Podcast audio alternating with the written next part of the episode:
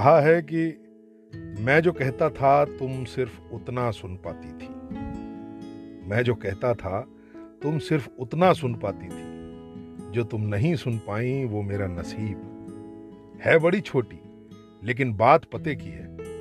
तुम तकलीफ़ ढूंढ रही थी और मैं तरकीब